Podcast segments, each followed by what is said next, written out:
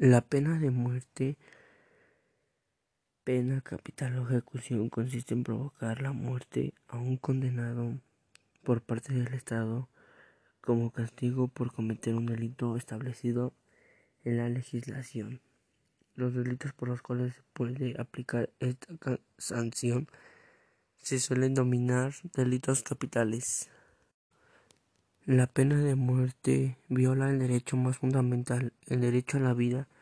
Cuando se aplica la pena de muerte es irreversible los errores cometidos no se pueden deshacer. Una persona inocente puede ser liberada de la prisión por un delito que no cometió, pero una ejecución nunca se puede revertir. La pena de muerte en México no se realiza, ya que en el artículo 22 vienen que quedan prohibidas las penas de muerte de mutilación de infamia, la marca, los azotes, los palos, el tormento de cualquier especie, la multa excesiva, la confiscación de bienes y cualquiera otras penas inusitadas y trascendentales.